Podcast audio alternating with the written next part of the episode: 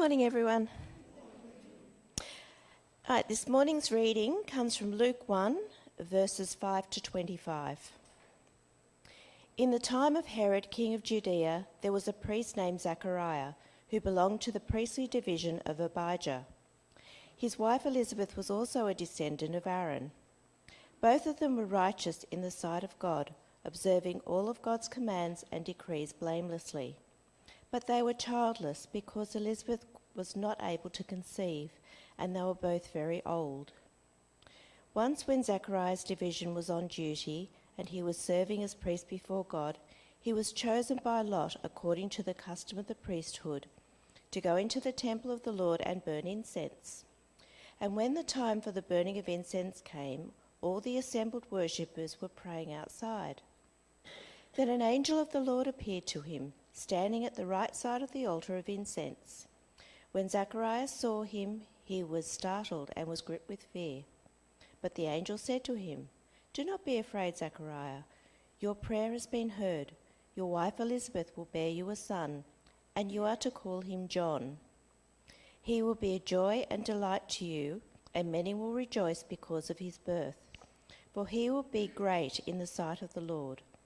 He is never to take wine or other fermented drink, and he will be filled with the Holy Spirit even before he is born. He will bring back many of the people of Israel to the Lord their God, and he will go on before the Lord in the spirit and power of Elijah, to turn the hearts of the parents of their children to their children and their obedient and their sorry and the disobedience to the wisdom of the righteous, to make ready a people prepared for the Lord. Zechariah asked the angel, How can I be sure of this? I'm an old man and my wife is well along in years. The angel said to him, I am Gabriel. I stand in the presence of God, and I have been sent to speak to you and to tell you this good news. And now you will be silent and not able to speak until the day this happens, because you did not believe my words, which will come true at their appointed time. Meanwhile, the people were waiting for Zechariah and wondering why he stayed so long in the temple. When he came out, he could not speak to them. They realized he had seen a vision in the temple, for he kept making signs to them, but remained unable to speak. When his time of service was completed, he returned home. After this, his wife Elizabeth became pregnant, and for five months remained in seclusion. The Lord has done this for me, she said. In these days he has shown me his favour and taken away my disgrace among the people.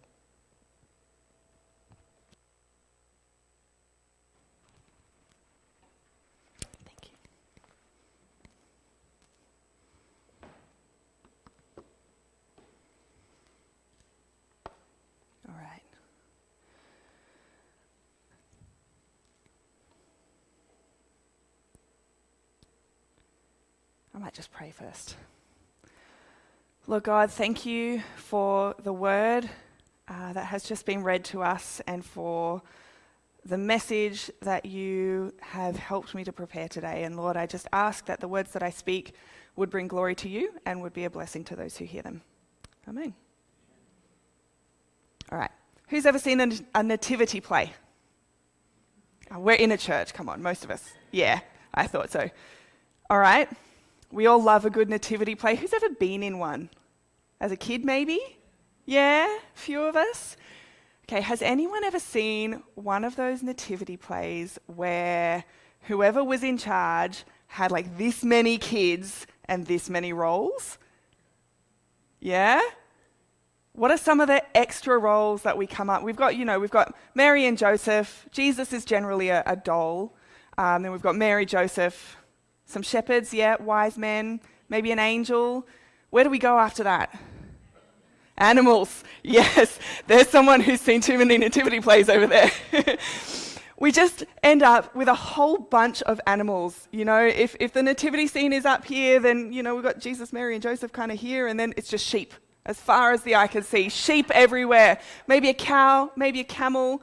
Uh, if anyone's seen the movie Love Actually, they have what I think is the best nativity scene of all time in that movie. They've got all the traditional characters. They've got Jesus, who, again, played by a doll. Uh, and then the kids in, in this school class, they play Mary and Joseph. There's two shepherds and their sheep, three angels, two wise men, a wise Spider Man, three lobsters, three penguins, a whale, and an octopus. I reckon that's pretty good. but I, it does raise some questions for me, and I think that even though this is just kind of a funny thing that we do, every kid has to have a role, everybody wants to be the first lobster or the first sheep, um, it actually highlights a really interesting cultural piece that would have been present at the time of this story that we don't have today and therefore we don't normally pick up on. And I just think it's really funny that we, we, we get these kind of traditional characters, and you know, we, we often kind of tack on quite a few angels and, and shepherds, don't we, as well? Uh, there's often way, way more wise men than are maybe needed. Um, but once we've kind of exhausted those options, we don't go looking for other human roles that these, these kids could play. We just make them all animals. So, for the next three weeks, we're going to be looking at the women of Christmas. And that is a loaded topic. Actually, no, I'm going to ask you who are the women in the Christmas story? Mary, yes, that, was an easy one. Elizabeth, yeah, that's who we're talking about today. So good job listening to the Bible reading. Anyone else? There are three women named. Yes, well done, Helen. Anna, and a few of you got it actually. Well done, Anna. So there are three women named in the Christmas story, and we're going to look at one of those women each week for the today and the following two Sundays.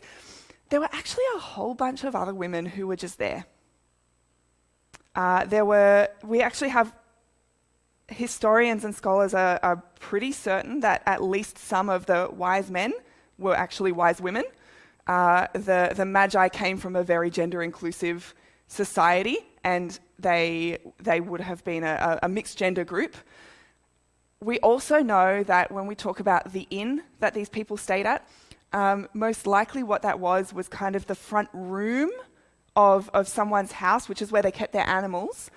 And, you know, when a woman gave birth, under Jewish law, men weren't permitted to be present, so Joseph would not have been in the room he would have gone outside, and, and the women of the household would have come and, and accompanied Mary as she gave birth. They would have supported her, they would have fetched some cloths for her. And so, actually, what we know is there were a whole lot of women at Christmas who we don't hear about.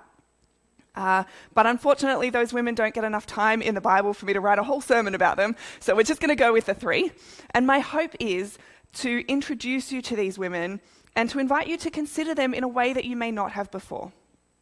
And I hope that by the end of this series, you'll have a new appreciation for the ways that women were involved in the Christmas story and why that's so significant, because it's actually significant for all of us.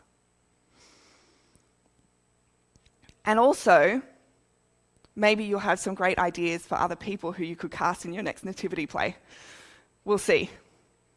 But before we go too far down that path, I'm going to get to a bit later on why I've chosen this title for the sermon series Cows, Camels, and the Least of These. I was going for provocative, uh, but I'll get to that. It has a good reason behind it, and I'll get to that. But I just want to start with who is Elizabeth and, and why are we talking about her today? So I was going to say you've probably heard the story before, but you actually all have because it was just read out then, or at least the first half of it. Zechariah and Elizabeth, what do we know about them? We know that they're really good people. We know that they are well respected in their society, they're well liked, uh, they lived a life of great privilege. And we know that because verses 5, 6, and 7 tell us that. They tell us that Mary, uh, sorry, Elizabeth was a descendant of Aaron, the brother of Moses. Now, I know in Australia we don't really care who your parents are, you know?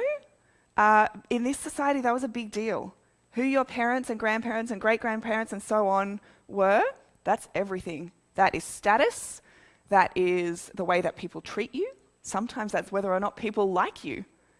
Uh, and, and those things last for generations, as you can see, we're many generations beyond the time of Moses now. And yet, still in this time period, first century Israel, we know that being descended from one of the, the biblical greats, I guess we could call them, was a big deal. And that alone made you worthy of people's respect and worthy of people's, uh, I guess, good opinion. But we also know that Zechariah was a priest in the division of Abijah. Being a priest, who was allowed to be priests? Descendants of Aaron, Levites. Yeah. So, guess what? Two of them in one family. Big honor. Huge honor. And of course, Zechariah is a working priest. And he's pretty old. We'll get to that in a minute. He's been working as a priest for a long time. Priests, because of their title, priest, were again afforded really uh, good treatment in society. I don't, I, have been trying to think of an equi- equivalent for Australia. It's really hard. Maybe if the Prime Minister walked in, you know, people would, would kind of defer to him and, oh, yes, welcome, Mr. Prime Minister, you have the best seat, all of those things. Priests would have been treated like that and probably better because, again, we're a very flat hierarchy in Australia, aren't we? We, we don't care who you are, we don't care who your parents are. Uh, but these people would have been treated very well in their society. And in addition to all of that, we're told that they were righteous and blameless. Right? So, not just because of who their family is or because of their position in society, because of what Zechariah's job is, but because of who they are. They are loved, they are respected, they're very privileged. There's just one thing though they didn't have kids. And again, in Australia, we go, hey, some people don't have kids. That's no big deal. I don't have kids. Okay, moving on. Not a big deal. But in Bible times, it was a little bit different. First of all, because a woman's role in society, the main part of a woman's role in society, and again, we'll get into this a bit more later, was to conceive, birth, and raise children. Women were essential, sorry, children were essential to the success of a woman in first century Israel. And to not have children was a sign of failure. In those days, it wasn't a choice will I have kids or will I not? You would have kids. And if you didn't, as a woman, that's because there's something wrong with you. And so there would have been a really deep sense of grief and failure that Elizabeth would have carried with her for many, many years. But in addition to that, there's a verse in Deuteronomy 7 in, in the law that tells us that if you obey God's commands, He will multiply you.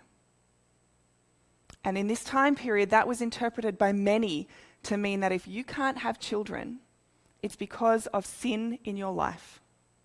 It's because you are not being faithful to God. And so there would have been gossip and ridicule and maybe some nasty people asking some really intrusive questions about, well, what's your sin? Have you dealt with your sin? That would have made for a very uncomfortable life, particularly in Elizabeth's younger years when it was still possible for her to have a child. But at this point, they're old, and that possibility is over. Uh, scholars think that Elizabeth was in her mid to late 80s. It's a guess, it's an educated guess, but it's a guess. Uh, men married later than women in those days. So if Elizabeth was in her mid to late 80s, Zechariah was most likely well over 90. Okay? There is no chance that they're going to have kids. It is off the table. And then one day, Zechariah goes off to his shift at the temple. They used to work at the temple for a week at a time. So he goes off, he says, Bye, Elizabeth. I'll see you next week when I get back. And he's chosen for this huge honor. This is something that priests only ever get to do once in their lifetime. Once you've done it once, your name is taken out of the ballot. And he is very old. So he's been serving for a long time and has never been chosen for this great honor of burning the incense and facilitating the sacrifice. But he's chosen today and he goes in and he has this incredible experience with an angel. And he comes out and he can't talk.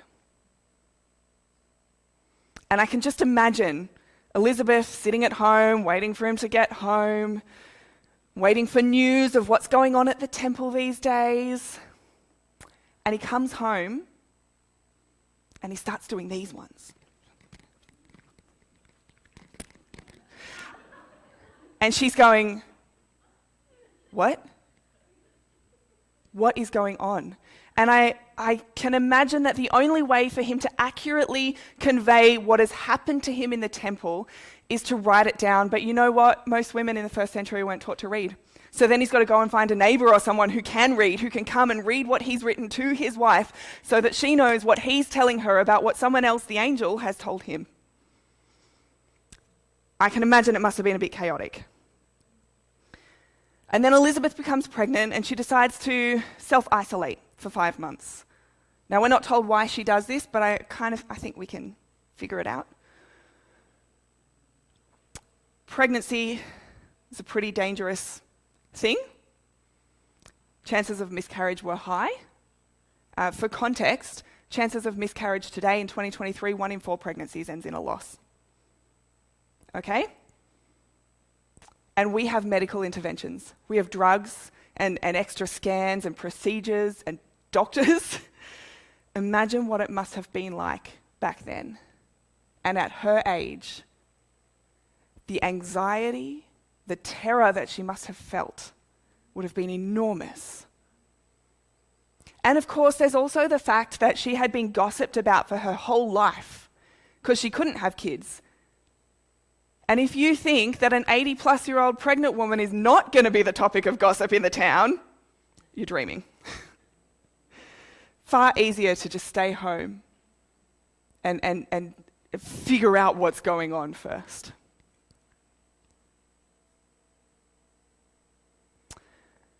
But what I want to look at is how Elizabeth responds to this news. Verse 25, when she finally understands what's going to happen to her, what is happening to her, her response is this The Lord has done this for me. In these days, he has shown his favor and taken my disgrace among taken away my disgrace among the people. Wow. Look at that faith. That's incredible. And I want to contrast this with Zechariah's response way back in verse 18 when he first found out what was going to happen. And his response was, How can I be sure of this? I'm an old man and my wife is well along in years. Now, those are valid questions. Right? I think if an angel said to anyone in this room, at 80 years old or 80 plus, you're going to have a baby, I think we might all have a few questions about that, mightn't we?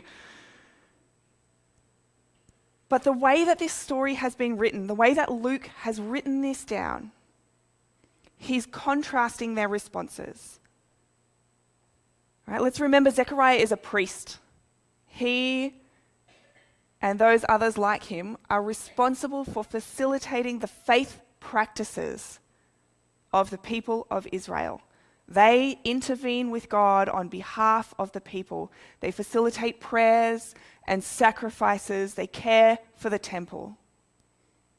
If anyone should have faith in this story, it should be him. And yet, in this crucial moment, he doubts. Right? And it's not just Zechariah. Throughout Israelite history, I bet if I asked you to name some of the, the heroes of the faith from the Old Testament, what have you got? Moses, Abraham. Oh, these all sound like men. Men are held up in, in Jewish culture as examples of the faith. And, and let's, I'm, let's not be mistaken, Moses and Abraham are examples of the faith, and we should look up to them as examples of the faith. But there's a reversal happening here.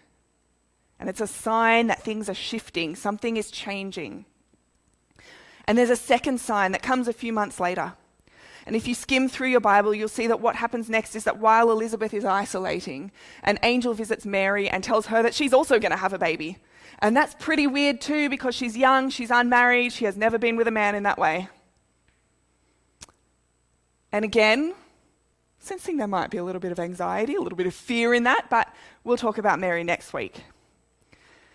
And so, what else would you do when you were in that situation? You go see a pregnant family member to get some support, right? And so, Mary off, goes off and, and visits Elizabeth and ends her isolation by going and visiting.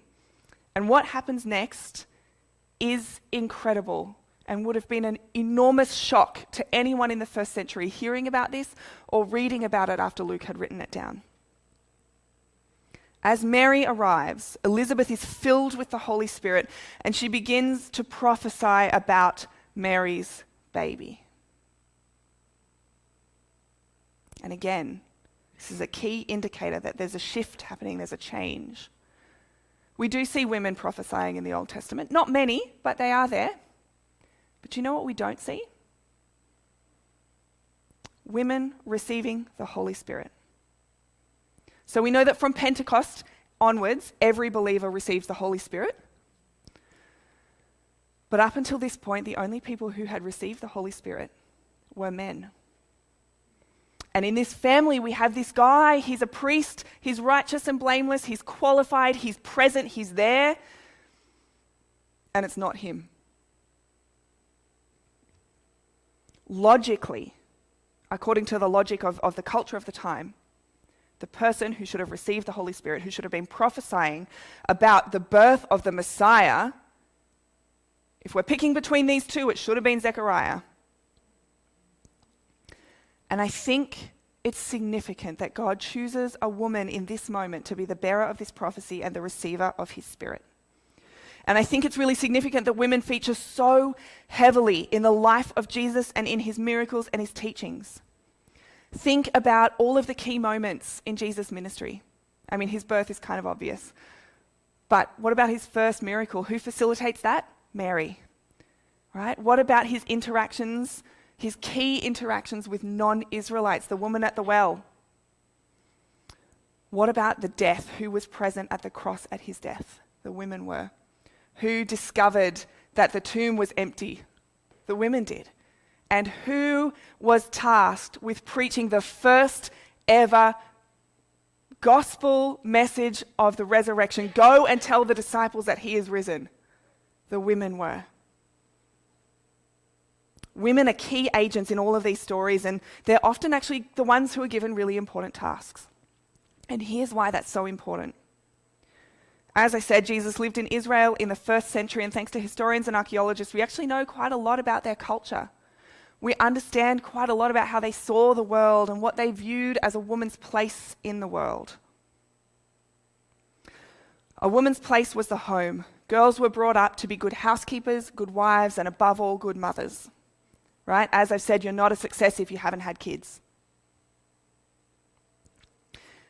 While some women were given access to education and were able to help their husbands to, to manage the family business, it wasn't common across the board, and it was far less common in uh, poorer and more remote communities. And there were in, in the public sphere, there were very many public places where women were not allowed to enter, it was men only. Uh, or some places where they had separate areas. So the temple would have had some areas for women to worship or for mixed worship, and then a separate area where only men were allowed to go. In fact, culturally at the time, it was kind of just preferred that women would stay at home. And that's why we see throughout the New Testament, we see women gathering in places where women's work is done. We see them gathering at the well in the morning while they're all there to, uh, to, to work to get water for their families. And we see them chatting as they walk out to the well and as they get the water and they walk back home. That's their social life. A woman's social life was with other women and it was around women's work. And so when we see Jesus elevating women, which is something that he does over and over and over again in, throughout his lifetime, what we're seeing is a key element of the kingdom of God I don't know if any of you have heard the phrase the upside down kingdom of God. I love that phrase. It is just such an apt description of what it is that Jesus does. It's something we see in the Beatitudes when, when Jesus starts to elevate all of these things that we really don't want to see. You're blessed if you're poor. Mm, thanks, I'd rather be rich. You're blessed if you're persecuted. No, thank you, I'd rather be popular. Right? Jesus takes all of these things that we value and he flips them upside down. If there's a pyramid, he turns it on his head. And we see this not just in the Beatitudes or in the sermons that he preaches, but throughout his life. Jesus values those whose society does not. Jesus turns our world upside down, he turns our hierarchies upside down. Jesus says the first will be last and the last will be first because the kingdom of heaven is not like our earthly kingdoms. And so when we see Jesus elevating women far beyond what their society believes them capable of, what we're not saying is that Jesus loves women more than he loves men, or the kingdom of God needs women more than it needs men. No, no, don't make that mistake. It's because women at this time and in this place were some of the least valued people in society. A woman, in terms of monetary value, which was a thing that they actually had, was worth less money than a cow or a camel. And in terms of your priority list, if you're a man, cows and camels, more important. I can get another wife, but these cows and these camels are my livelihood but not to Jesus. And women weren't the only people he elevated either. He valued the poor, he valued the foreigner, the disabled, the mentally unwell. All of these people were rejected by their society. No one wanted to know them. No one wanted to spend time with them. No one wanted to help them. But Jesus did. And so the good news is not just that Jesus loves women, although that is good news. It's that he loves everyone and most especially those who are not loved by anyone else. So, when we look at Elizabeth here and we see the way that the author has chosen to portray her, to elevate her and to hold her up as an example of, of what real faith can look like, contrasted with her husband, when we see the choice of God to fill her with the Holy Spirit over and above her husband who was qualified and was right there, what we're seeing is actually the first indication of what the kingdom of God is going to look like. Before he has even been born, in fact, before his birth was even announced, Jesus has started to usher in this new kingdom, to usher in this shift, this change, to usher in a kingdom where the first will be last, where the last will be first, where the weak and foolish things are chosen by God to play key roles. A kingdom where all are welcome and where earthly power structures are reversed. And that is good news for all of us. And so I hope as we look at Mary next week and then Anna the week after, that you will see that just because I'm speaking about women doesn't mean it's only for women or about women. This is about the kingdom of God here on earth, and this is for all of us. Let's pray. Lord God, I just want to thank you so much for Jesus and for everything that he means to us. I want to thank you that before Jesus was even born, Lord, when you were announcing the birth of the person who would announce the coming of Jesus, that even then you were changing things, you were shifting things, you were showing us what your kingdom will look like. And Lord, I want to thank you for your kingdom. And I just ask that as we go out of this place, as we, as we go out of church and into our weeks, Lord, that you would guide us and that you would help us to see instances of your kingdom here on earth, Lord, that you would give us the confidence that we are loved regardless of what other people think and help us to love those who we would rather not, Lord. Yeah, Lord, I just want to lift all of this up to you and thank you for bringing us here today. In your name, amen.